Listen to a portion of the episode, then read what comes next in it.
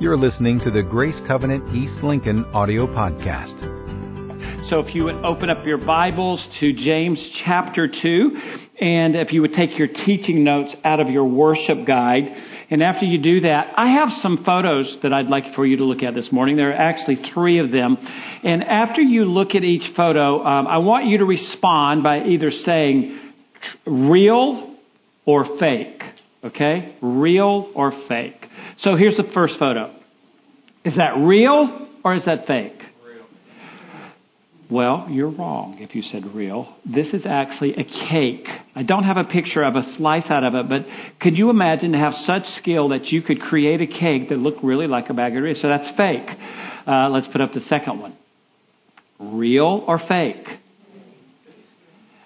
Well, Uh, there's there's mix there's mix in here. Once again, it's fake. That is another cake that's made to look like a piece of pizza. And finally, the third photo bacon and eggs, real or fake? That is fake. That is a cake. That is a cake. Can you imagine having that much creative skill? That is a cake that is made to look like bacon and eggs. It's kind of hard to believe. Uh, I show you those photos because, in essence, that's really uh, what James is going to challenge us with today real or fake, true or, or false. As we look at the remainder of chapter 2, he's going to zero in on faith that is real versus faith that is false. The passage that we're going to look at today, James chapter 2, verses uh, 14 through 26, um, is uh, a challenging passage, uh, or has been for some time with many theologians, many commentators. It's often misunderstood.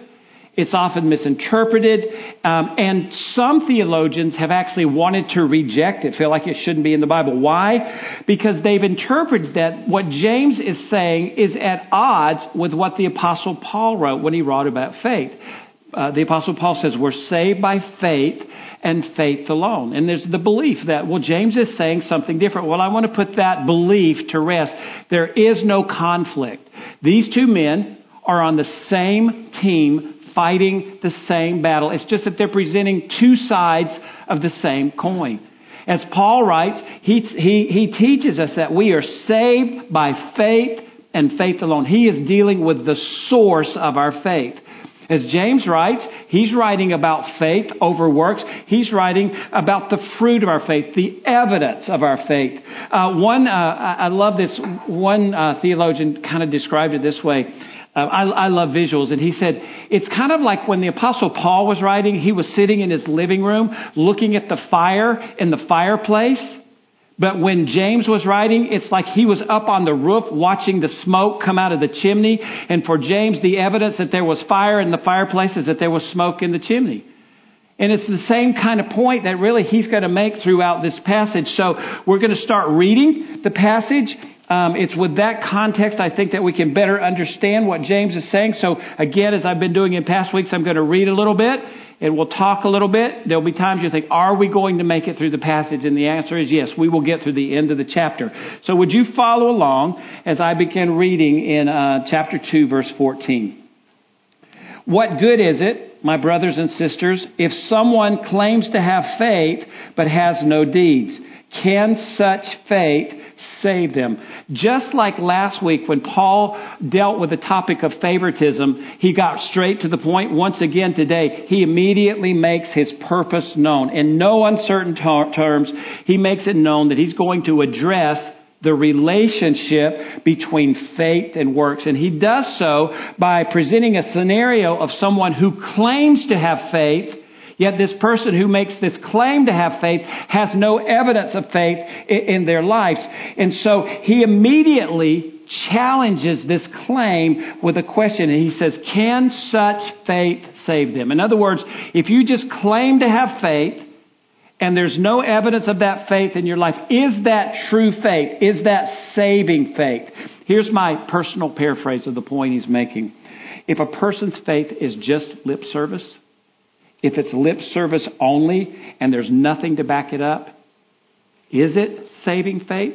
That, that's really what, what, what James is asking. It's, a, it's another one of his rhetorical questions, which he's famous for throughout this letter. In other words, the answer is understood, and his answer is no, this is not saving faith. And immediately, as we look at verse 14, it should help us understand that these verses really aren't a contrast between faith and works, but instead they're a contrast between true faith and false faith.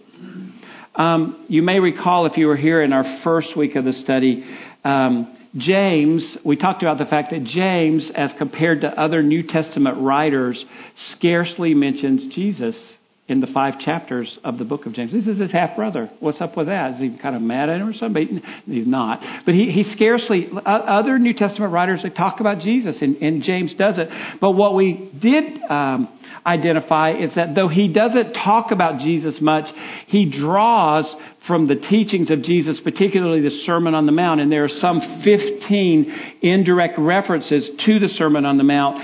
And verse 14, and really everything we're going to look at today is one of those times, it's one of those references. So I want you to listen as I read from Matthew chapter 7, verses 21 through 23. It's part of Jesus' Sermon on the Mount. It says, this is Jesus speaking, not everyone who says to me, Lord, Lord, will enter the kingdom of heaven, but only the one who does the will of my Father who is in heaven. Many will say to me on that day, Lord, Lord, did we not prophesy in your name? And in your name drive out demons, and in your name perform many miracles? Then I will tell them plainly, I never knew you. Away from me, you evildoers. In context, when Jesus preached and when James wrote, there were those who claimed to have miraculous powers, and there were those who um, uh, uh, prophesied, they said in Jesus' name, but the reality was they were actually false disciples. They were prophesying in Jesus' name, or they were claiming these miraculous powers in Jesus' name for their own self gain for their own popularity, for their self acclaim. So the point that Jesus is making uh, in the Sermon on the Mount is that uh, miraculous powers and prophetic words do not give proof to true faith miraculous words and prophetic powers. In other words, they'll be, Lord, Lord, did we not perform miracles in your name? Did we not speak uh, words of prophecy in your name? And Jesus is saying, just because you make that claim, because I'm onto you, I know that you were doing it for self gain, that, that, that doesn't prove that you have real faith. He said, only the ones who do my will have true faith. And then James affirms this by saying, it's possible to claim to have true faith but it's not true faith if there's not evidence. So throughout, what we've been seeing is James talks about the fact that if we have true faith, the evidence of the presence of Jesus is seen through the goodness that flows out of our life. So what's our takeaway from verse 14? This is one of those times where we say, are we going to make it through chapter? Yeah. True faith is more than what we say. We could say the right thing, but unless there's evidence that we, what we say changes how we live, then we're deceiving ourselves. So if we just say, I have faith, but there's no evidence of Jesus in our life, that there's no evidence that having Jesus in our life is changing how we live our lives, then we're deceiving ourselves. Um, again, just like last week, uh, James proves his point with an illustration. He offers a scenario of someone who's guilty of lip service, their big talk and no action. So listen as I read verses 15 and 16. Suppose a brother or sister is without clothes and daily food. If one of you says to them, Go in peace, keep warm and well fed, but does nothing about their physical needs, what good is it? And I'll, I'll, I'll stop right there.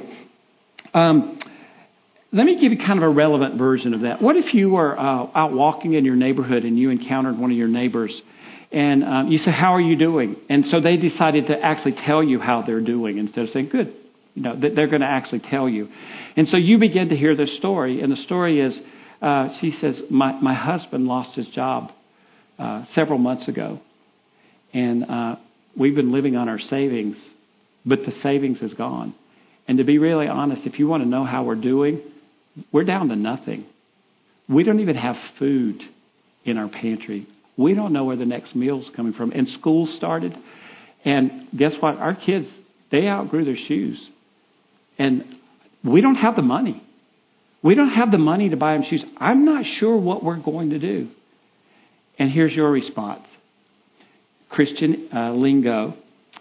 Well, God bless you. You know, I'm going to be praying for you. And I'm going to pray that God sends somebody to you with groceries for your pantry. I'm going to pray that they will fill your pantry to overflowing. And I'm going to pray that that same person will just slip you an envelope with money, and it'll be just enough to buy every one of your kids a pair of shoes for school with a little left over. Yep, that's how I'm going to pray for you because I believe that God can do that. Well, got to go now, but be blessed, have peace. Hey, be sure to send me a text message, an email. Uh, give me a phone call. Let me know how that goes. I'll be curious to see who God sends to you. That, that's pretty modern day, right? Have you ever had something like that transpire in your life? For instance, um, have you ever um, have you ever been driving down the road and you see uh, someone stranded on the side of the road? They have a flat tire, and you can tell by just look. You slow down just enough to look, and you can tell they don't they don't know what to do. And you God, I pray you send somebody to me to change that tire because I got to go. I, I, I, really, this, this is the point. This is the point that, that he's making. Uh, um, his conclusion, uh, and it's found in verse 17, is this. He says, um, in the same way, faith by itself, if it is not accompanied by action, is dead. It's dead. Listen to how this reads in the New Living Testament, verse 17. It says, So you see, faith itself isn't enough. Unless it produces good deeds, it's dead and useless. So it's not enough to just say, I have faith. We are saved by faith and faith alone. But that faith is not to remain alone. The presence of Jesus in our lives makes a difference in how we live our lives, and goodness begins to flow. Um, just another quick, quick imagine if. What if next Sunday, um, uh, when I got, when I got here, um, I, I, was just really excited to show you uh, my my new lemon tree. And, and actually, I brought a lemon tree that was that was standing up here beside me, and I was just so excited. And I was telling you all about my lemon tree. And so you say, "Well, Pastor Stan, what are you going to do with that lemon tree?" And I said, "Well, I'm going to pick those lemons, and I'm going to make some lemonade, and I'm going to make a lemon meringue pie, and it's going to be so good." And you look kind of puzzled, and finally you say to me, um, "Pastor Stan, I, I don't know if maybe you've lost touch with reality, but you're not going to make any lemonade." With those lemons, and you're not going to make a pie because that, that tree's fake. It's an artificial tree. There, there's, there's no life. There's no life in that tree. And again, this is the kind of point that James is making. When we say we have faith, but there's no evidence of that faith, then um, it's, it's not a real faith. It's a false faith. It's useless. It's worthless. It's ineffective. It's not accomplishing anything. Here's the bottom line think about it this way faith is invisible. Would you agree with me that, that actually our faith is invisible? So the only absolute way to be certain that faith is real is by the fruit it produces. Back to the picture of the smoke coming out of the chimney is evidence that there's fire in the fireplace. The only absolute way to be certain that faith is real is by the fruit it produces. Listen to what Billy Graham said about real saving faith. He said, faith that saves, excuse me, excuse me, has one distinguishing quality.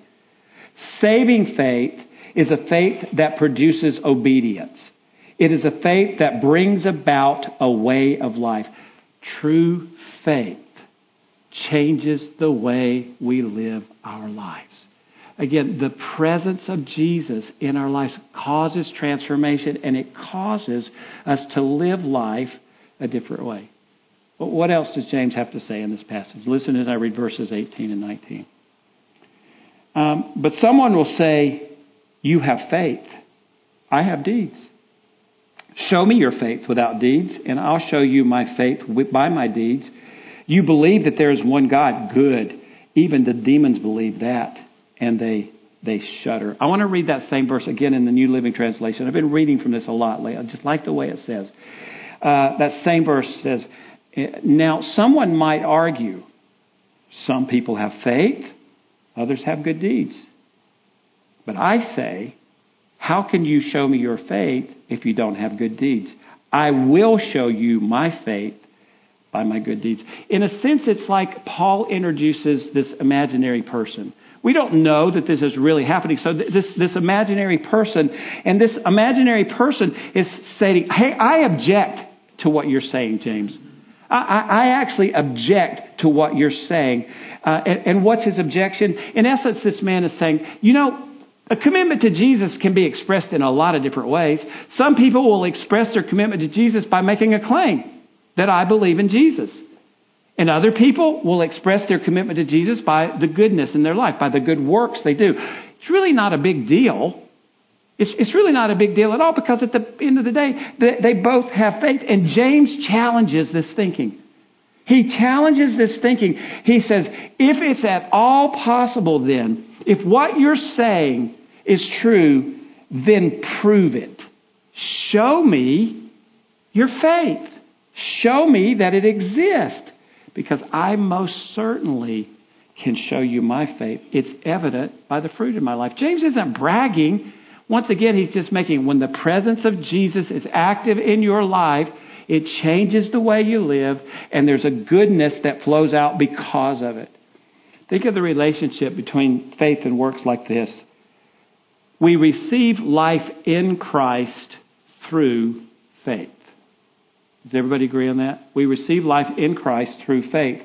We reveal that life through the goodness that flows from our lives as a result of that faith. So again, we're saved by faith and faith alone, but true faith causes there to be a change in how we live our lives. Now, I read verse 19 a minute ago from NIV, but I want you to listen to verse 19 from the uh, New Living Translation. It says, You say you have faith for you believe that there is one God, good for you. Even the demons believe this, and they tremble in terror. I suppose we could um, enter into a theology of demons right now, but we're not going to do that. That's not what the message is about. Um, but I will say this Scripture tells us that the demons are monotheistic, they believe that there's one God. And uh, they know they fully understand the birth, the death, the burial, the resurrection, the ascension, and the ultimate return of Christ. And because they know that it's true, they shudder. But they're demons and they're not saved. They're not, even the demons know and they shudder, but, but, they're, but, but they're not saved. Think about it this way the very fact that the demons believe is proof that lip service is not evidence of true faith. Our faith is more than what we believe. Having a right theology and facts alone will not save you. It's faith in the work of Christ alone, partnered with the actions. And I, I said this several times in the first service. I want to say it here. Please understand, James is not teaching that we're saved by faith, but works must accompany that for your salvation. He is in agreement that we are saved by faith alone, but again, true faith causes a difference in how we live our lives. Think about this. It is very easy for us to gain volumes and volumes and volumes of information and knowledge about God and about Jesus, about the Bible, about the Holy Spirit. But as long as that information, as long as that knowledge stays lodged here in our heads, it's of little value. It has to drop from the head down into the heart. And that happens by a work of the Holy Spirit, which means we have to be open to. We have to have a desire for the Holy Spirit to do that work. Because when we allow the knowledge, the information to become something that we believe in our hearts, that's when transformation begins to take place. And it's as that transformation is taking place that the good works, the goodness begins to flow from our lives because we're learning how to live like Jesus. Let's finish up the chapter. Um, James finishes up the challenge by asking yet again another question, and he gives two examples. So let me read the rest of the chapter, beginning in verse 20. You foolish person, do you want evidence that faith without deeds is useless? Was not our father Abraham considered righteous for what he did when he offered his son Isaac on the altar? You see that his faith and his actions were working together and his faith was made complete by what he did. And the scripture was fulfilled that says, Abraham believed God, and it was credited to him as righteousness, and he was called God's friend. You see that a person is considered righteous by what they do and not by faith alone. In the same way, was not even Rahab the prostitute considered righteous for what she did? Uh, when she gave lodging to the spies and sent them off in a different direction. As the body without the spirit is dead, so faith without deeds is dead. And this is that area where um, the the controversy or the the confusion about the passage. So is is James teaching that we're saved by works, or is he teaching that we're saved by faith? Again, listen, there's no conflict. So to understand this, I'm going to have to take you back. Um, Genesis 15, verse 6, it says, Abram, who later became Abraham, Abram believed the Lord, and it, he, he, he credited to him as righteousness. So it's, it's, it's, it's, it's certain there. He, he was credited as being righteous because he believed. So then, after this, in Genesis 22, after he, after, because he believed, it was credited to him for righteousness, we find the story of Abram, who's now Abraham, taking his son Isaac to present him as a burnt offering to the Lord. And the passage in uh, Genesis 22 begins with sometime later, God tested Abraham. And Abraham passed the test. And here's why he passed the test. Not because he actually ended up sacrificing his son, because he didn't do that, did he? But it was because of his willingness to obey God. If you, if you recall the story, as they were uh, on their way up to the mount for this, this, this sacrifice, Isaac actually said, Well, where's the sacrifice? And, and how did Abraham respond? He said, God will provide. All the while, he knew that God had asked him to, to sacrifice his son. So there was a willingness to obey God and when, when they got there, what did God do? He provided a ram for the sacrifice. He, he passed the test. Uh, listen to Romans 4 3. Paul writes, What does the scripture say? Abraham believed God, and it was credited to him as righteousness. So we see in Genesis chapter 15, it was credited to him for right, to righteousness because he believed. Uh, we see the story in Genesis 22. Paul affirms it but now in James 2:21 it says, "Was not our father Abraham considered righteous for what he did when he offered his son Isaac?" Is there a contradiction between what we read in Genesis and Romans and what James writes? Was he uh, was righteousness credited to him because of his faith or because of his works?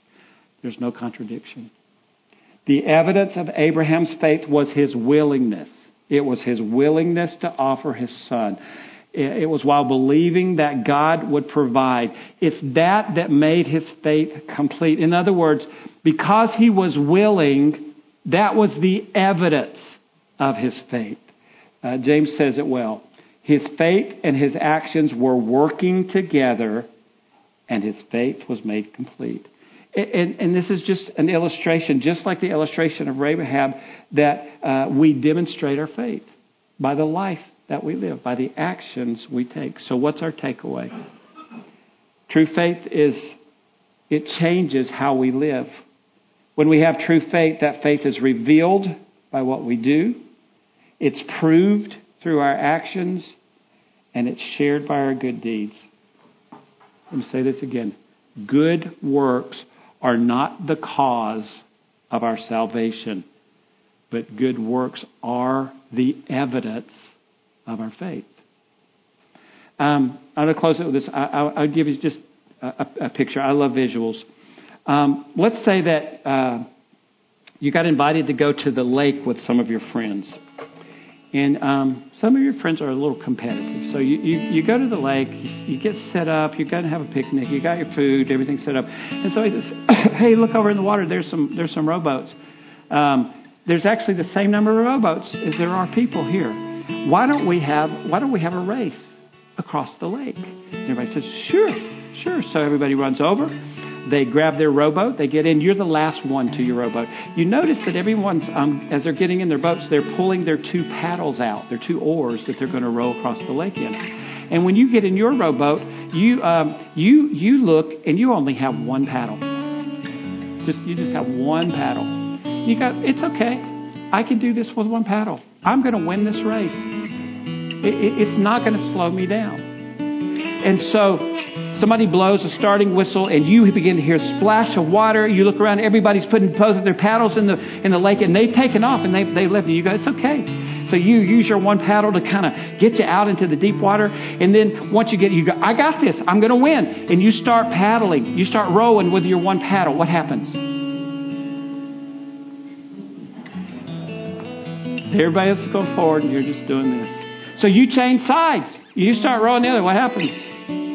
I'm supposed to be going the other way, right? Same thing. Same thing. The point is, in the same way that you needed both of those paddles working together, James is saying that faith and works work together. Because of our faith, goodness flows out of our life because of the presence of Jesus in our lives. So, what is it I want us to walk away with today? Maybe you're saying, Pastor, uh, Pastor Stan, are you, are you insinuating that maybe there are people in this room who thought they were saved and they're not? That's not my point. I guess it could be true, but that's not my point. Instead, I'm asking us to assess our lives, knowing that the presence of Jesus is in us and transforming us. Is our behavior are we living our lives in such a way that people around us can see the evidence of our faith? Is it really happening? Is Jesus, are we allowing Jesus to transform our lives? And that's the only thing that I'm asking today, is that we would consider that. So would you bow your heads? And would you just take a moment and assess your own life and your own behaviors? Is there evidence of your faith as you live out your daily life? Father, I just I just pray on behalf of all of us in this room. And I ask that through a work of your Holy Spirit, you would help us to just look truthfully and honestly into our lives. And Father God, um, I pray that at no time in the future from this day would we be guilty of only lip service. But because we know you're working in our lives, pray that the evidence would just flow out. I pray that there would be nothing in us that would hinder that, that would block that, that would be resistant to that. But instead, the work of transformation, because you are living in us, would be so obvious that goodness would follow goodness would follow from our lives. Lord, I pray that you transform us, that you change us, that you renew us, that you redeem us, that you restore us, whatever it takes. I pray that we be a people who have our, we realize we're saved by faith and faith alone, but we would have great desire for the fruit to flow from our lives. With your heads bowed and your eyes closed, just I'll ask the question again this week. Is there anybody here? and you don't have a relationship with Jesus, you've never asked Him to be your Savior, you've never acknowledged that you've been separated from Him because of your sin, uh, you've never stated a belief that you believe He died in your place and that uh, God accepted his payment for our sin, and that by simply saying, Jesus, I believe you, that he will come into your heart, into your life, and begin that work of transformation so that you have forgiveness of your sin and eternal life. Is there anybody here today and you say, I want to say yes to Jesus for the first time? And if that's you, would you take a brave step and just raise your hand? And maybe let your eyes catch my eyes. Is anybody here at all? You, Father. Would you stand? as we get ready to leave. Father, I just pray a blessing over this people, our people, your family. I pray that as they go, they would be blessed in every way. I pray that they would experience the transforming work of the Holy Spirit because of Jesus in their hearts and their lives, and that fruit, goodness would flow from their lives, and that the world would know, the world would know who Jesus is because of what's happening in our lives. And we pray this in Jesus' name. And everybody said, Amen. God bless you. Have a great day. For more information on Grace Covenant Church, our service times, ministry opportunities, directions, and more, visit us at gracecovenant.org.